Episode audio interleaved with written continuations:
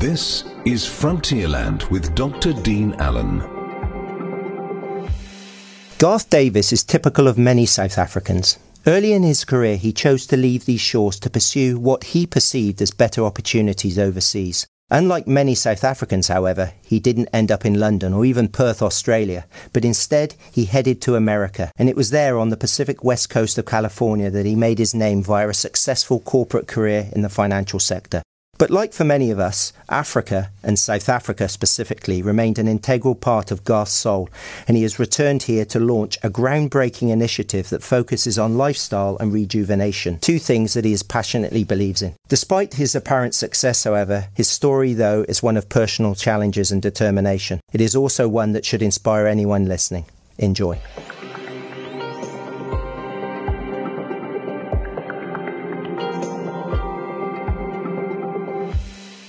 Garth, firstly, welcome back to South Africa. How does it feel to be home? Dean, thank you kindly for asking. Appreciate uh, the time and the opportunity to chat with you. I must admit, uh, a little bit apprehensive getting back. Um, excited, but still a little bit apprehensive. I, I, came back to South Africa for a number of reasons. Um, the most important one, obviously, was the passing and recent passing of my mom, who was not only my best friend, but also a, a single parent, my mentor, and it was a little bit uh, scary coming back, but uh, putting that to aside and, and dealing with that, it's exciting to be back. South Africa, for me, has always been one of much optimism. So, so it feels good. Thanks for asking. Well, you live in, a, in, in another p- beautiful part of the world, of course. Uh, tell me about life in San Francisco for people that never lived in that area or even visited. Sure. San, San, Francisco, being on the West Coast, is, is, open to a lot of different ideas, a lot of different ways of thinking. It's also highly creative, very, uh, dare I say, competitive. Not too dissimilar to Cape Town. It, uh, it caters to a very cosmopolitan and also very diverse community. Where I live, which is just across the Golden Gate Bridge, schooling is paramount and uh, our schools are good. However, at times it does lack the the openness and the cultural diversity that South Africa does offer business is obviously uh, entrepreneurial, and dare I say, probably the IT headquarters of the world, both from uh, an angel financing and a financing viewpoint, uh, as well as my area of expertise, which we can get to, Dean, which is real estate. Sure. Well, we hear of many young South Africans, of course, moving abroad to pursue what they perceive as better opportunities overseas. What made you leave Garth originally? I think, Dean, my generation getting uh, close to sort of 50 years old was what you would consider the lost generation. With South Africa being so fluid back in the late 90s and a lot of uncertainty, both in the financial as well as the political, I think a large group of us were, were probably scared. Maybe I could say that uh, a little bit nervous of the uncertainty of what the future may hold. So you had a huge brain drain of highly qualified, very educated group leaving probably for the shores of the UK, probably to Australia. Um, and I think the, the fear and uncertainty definitely led to, to people looking for, for other other areas of economics. Is it a is it a decision you've ever regretted? I mean, it must have been hard at the time, of course. I mean, you're you're born South African, and uh, it is a special place where we live, and and to go somewhere. Uh, culturally different and uh, diverse, as you mentioned, like uh, like the Pacific West Coast. Um, did have you uh, do you do you miss home on a daily basis, or is it something you've put behind you? No, not at all. Uh, very proud South African uh, as I said from the outset, very optimistic and bullish on South Africa. And but you're back now, which is wonderful. Um, a successful and, if I may say, a wealthy businessman. But it is it's a special um, a, pre, a, special project that's brought you back, isn't it, to our shores? Can you tell us a bit more about this and this wonderful well, this wonderful name, Skydance? How did that all come about? Sure. So, from my side, being in real estate and and obviously having a an understanding of real estate. In 2018, when we were back visiting friends and uh, my mom, there was an opportunity to purchase a, a wonderful asset in Constantia with great location. And as you know, Dean, location is paramount. And we then decided that we'd purchase it, do a renovation, and turn it into what you call a boutique hotel with all the services of a hotel, but having the privacy of a villa experience. So uh, it's probably a hybrid of hotel villa living. And, and I think that that offered me the opportunity to have a firm footprint in South Africa, Cape Town and from that get involved with what I would consider uh, a very good inelastic product, which is tourism at the high end. However, tourism at the high end does need certain economics. Obviously, COVID was a, a little bit of a, a, tester per se. We were very blessed at Skydance Villa that we did have a good group of guests that remained there permanently, uh, and obviously meaning uh, the, the, the being inelastic, we definitely worked with them to make sure that they got good rates, good service. And that fostered uh, a lot of nuances in regards to my staff at Skydance and how we can give back to them because they were also stuck. Uh, I think that's a good term, stuck, without being able to travel and see their family. And that made me ponder how to give back to the community, what we can do for our staff, albeit only three or four members. And on the broader picture, uh, I was very blessed to to have Mantis being my property operator. I was new to the industry, and through that fostered a good relationship with uh, the Mantis co-founder, founder, CEO, president, Mr. Adrian Gardner, and that led me to to try and understand his vision, uh, not only on the tourism front, but also how to give back to South Africa, which which I am a firm believer in. That you have to grow grassroots to give back to the community so everyone can have the wonderful opportunity of having a safe tourism port of call. So I, I think we can expand on that, but uh, why don't you interject and uh, see if that kind of answers some of your questions? No, it does. Um, uh, but I, I, I detect, and we've spoken before about a very uh, a very profound uh, sort of time in your life at the moment. I believe you, you, you know you've travelled around the Eastern Cape, but you were at Founders Lodge, which you've already mentioned, and uh, that that had a had a quite a effect on you personally. You've been through some challenges recently. Can you can you share that with us? Glad to, and, and thank you for the platform to share. I had a great strong relationship with my mom. My mom was a single parent since I was 10 years old. And my story is one of affluence until 10, and then moving down from where I was born, which was in Durban at Addington Hospital, then coming down to Cape Town, and then my father leaving the family. And in Cape Town, the further you get from the mountain in a black apartheid type area, I then started having very many challenges on the socio-economic level, um, living with people of color, and being the only white in, in, in a neighborhood like that presented its challenges as, as I went to, dare I say, the old school of all white boys only school with with a lot of challenges that came with me living in a black neighborhood. That then got me to really uh, uh, acknowledge my mom's perseverance, going from playing bridge and tennis and drinking the gin and tonics to giving up her life uh, and her struggles to try and get her children to succeed. So she was mentor, a friend, uh, and obviously a well respected business lady. And she recently passed, Dean, which, which created a void, a loss. And while she was going through that process of trying to, and I apologize, Dean, sometimes it still shakes me because it was as recently as July of this year. Mm. So I apologize for the, the shaking of my voice. Please don't apologize. It is uh, shook my foundation uh, into what mom would have wanted. Um, and no, I'm not having a midlife crisis per se, but it makes you really evaluate your purpose, your destiny, when someone like a mom, a friend, encompasses all of that, and uh, you start taking each day a, a, lot more seriously. And while this process was going on, um, because of my relationship with Skydance and my relationship with Mantis, and my relationship specifically with Adrian, he could see the need for me to be away, for me to have meditation. And what better way to have resurgence, meditation, time away, spirituality, whatever your beliefs may be, through nature.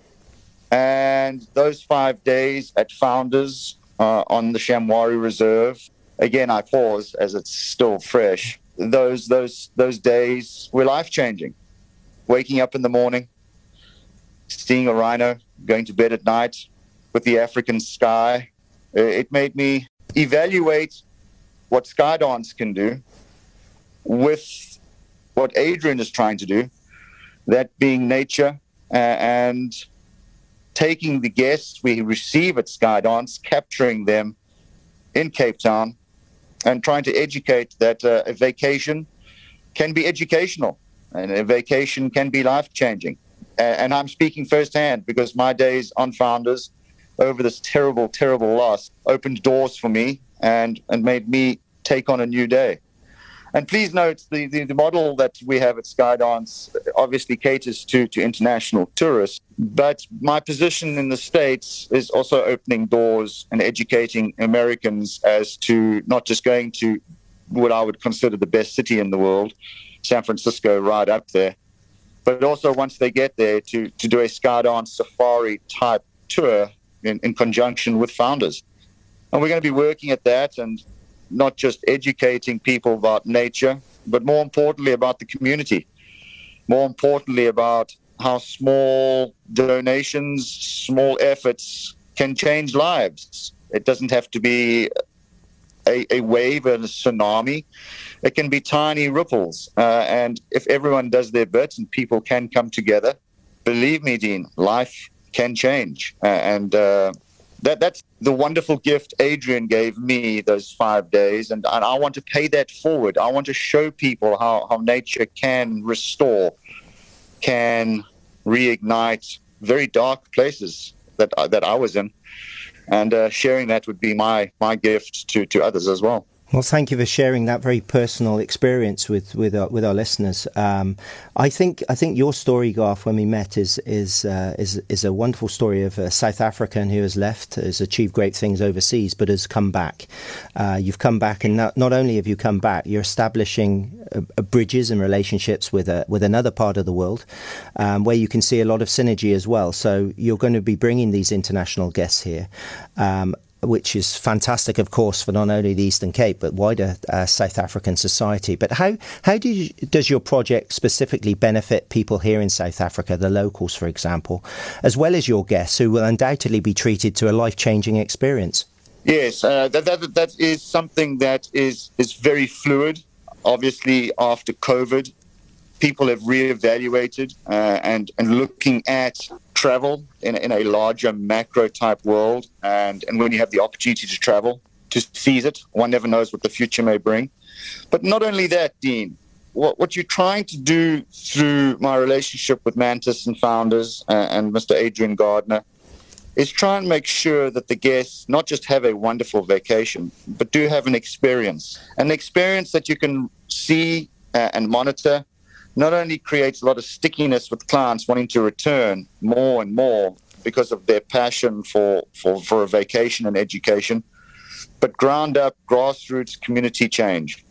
And what that means is through the conservation, through community development uh, and conservation, through community involvement, it's a wonderful nonprofit that people can donate to, that people can see real life change through, and it's not a money grab, Dean. It's definitely giving back through the local communities, understanding what nature should be, how nature can help and, and restore. And it's very easy to say, let's just try and change the world through community involvement. If, if people are hungry, maybe they're going to go and poach. Uh, so, so the bottom line is trying to empower people to take care of their immediate horizon and change needs your child's viewpoint on open spaces and animals, and they don't view it as a, a way to survive. You have to change their parents' viewpoint, and you do that through through giving them employment. You do that through a values-based system, and with tourists coming into Skydance Villa, Cape Town, and then on selling that through Mantis uh, founders seeing safaris, understanding that, they can then start donating on a worldwide basis to the conservation of communities. And uh, that nonprofit is a vehicle to then go forward in a new venture we're looking at doing, which is let's not make nature and safaris for the affluent. Let's not make it only for the wealthy.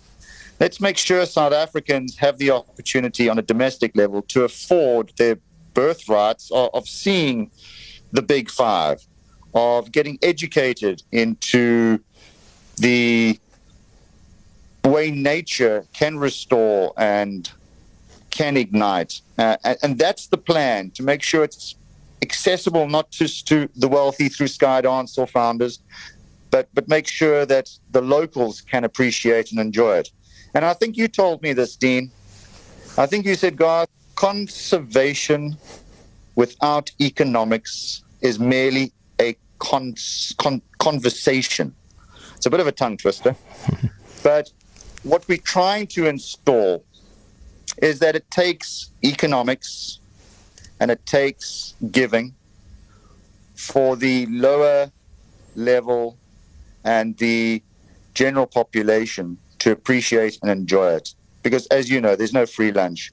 And that's the challenge. That's what I'm setting out to do. That's my new mandate. That's my new mission to try, with Adrian's help, open doors to to a model similar to a Shamwari, but not catering to, to the wealthy tourist, but letting the locals dictate their destiny and letting the locals come for a day, come for a week, uh, making it affordable. Uh, and we're going to be raising funds in that endeavor so we can have potentially the big five and uh, get the young kids to come on schooling events, get get uh, families to come for a day trip on Boxing Day, and that to me would, would ignite a, a whole new emphasis on nature and, and how domestically one can appreciate it. Well, as you know, Garth, uh, I'm writing the history of wildlife tourism here in the Eastern Cape, and it's just uh, such a big job because you have to include all these different aspects. It's not just looking at the animals, it's not just looking at the, the game reserves, it's looking at local communities. And you mentioned the word empowerment, which is key. Um, we can see that those establishments and those projects that have been successful have always included local people. They've included them uh, at every stage of the journey, be it obviously in employment, but also in consultation, because as you know, Africa is is entrenched in in such a varied history, such a rich culture. So you have to, I, I feel, you have to um, include people in these decisions going forward. Otherwise, um, projects potentially like yourselves can be seen as, as as international investment coming in and not not consulting with local people. Um, so I wish you all the best with this project. It's certainly something I'll be following. Um, I know um, the guys at Mantis are very excited with the collaboration that you've got going there. Um, so the good news is we'll be seeing more of you here in the Eastern Cape from now on. Yes, that is that is a definite. Um, my life, my family, my business is, is still on the west coast, but the logistics are now that you can fly uh, San Francisco to the east coast in a very short space of time, and then get on direct flights into Cape Town. And then, as you know, the garden route is a wonderful way to unwind, uh, take a nice drive. It's beautiful. So it makes it much more accessible. So I will be coming a lot more. I think I'd like to make sure that I'm not remiss in, in saying that leadership needs to be from top down. Uh, and if the leaders of, of our country, of a business, are, are living their lives with integrity, uh, with honesty, with loyalty, and setting an example of that high benchmark from a top down approach definitely lends itself to others following. And Mr. Adrian Gardner has been loyal. He's uh, been not only giving of his time to myself, but my family over those five days. The generosity um, makes me very humble, and and that message, that message of leading top down, I think Adrian sets that bar very high. Uh, he's obviously been a pioneer and very successful in his passion, which is which is tourism and, and conservation. I think conservation can be a footprint one can leave for many generations to come. Noting how mortality uh, and noting that when one does pass, many generations down the line, maybe an old photograph might jog one's memory but to, to change a, a culture, to change the way people view animals, the bush, um, and change communities and, make all of these beautiful things why we love South Africa uh, available to the majority is something I'm going to try and endeavor to to achieve with with Adrian's help and Adrian kind of steering us forward. So, so I'm excited. I think it's a project that would not ever finish. It, it needs to be ongoing. It needs to be continuous. Without nature, we don't have much, Dean. Land is a very limited, scarce resource. Can't make more land. So we need to treat it with that respect and we need to make sure we acknowledge to everyone, and ourselves included, how we can play our small part. Certainly, and uh, you mentioned Adrian Gardner, of course. The man never rests. He's now creating another um, incredible wildlife reserve at Neosi, which is just on the edge of uh, Gqeberha, Port Elizabeth, where we are now. Um, so, I mean, with his drive, you just can't be he- you can't help but be swept along with this enthusiasm. But like myself, um, Garth, I see you as a, an amazing ambassador for South Africa. Yeah, you're based, uh, as I said, over in America, and I do think the Americans wonderful. Whatever you think of Americans, they've got a wonderful enthusiasm, and I think once once people travel and they can see what we're doing down here, um, it's a case of spread, spreading the message, and I think you're doing that in a wonderful way. And if I can help in any way by doing that, please do give me a shout. But uh, thank you so much for your time today. I really appreciate it, and make sure you, it's not too long before you return. Dean, I appreciate that. And just in closing, would love to extend to you the opportunity to be to be my guest on the West Coast. Uh, I love your passion of bringing history alive. History uh, is sometimes uh, a little bit boring. You you have the ability and uh, the skill set to make it exciting. You make people want to turn the pages. You make things jump out.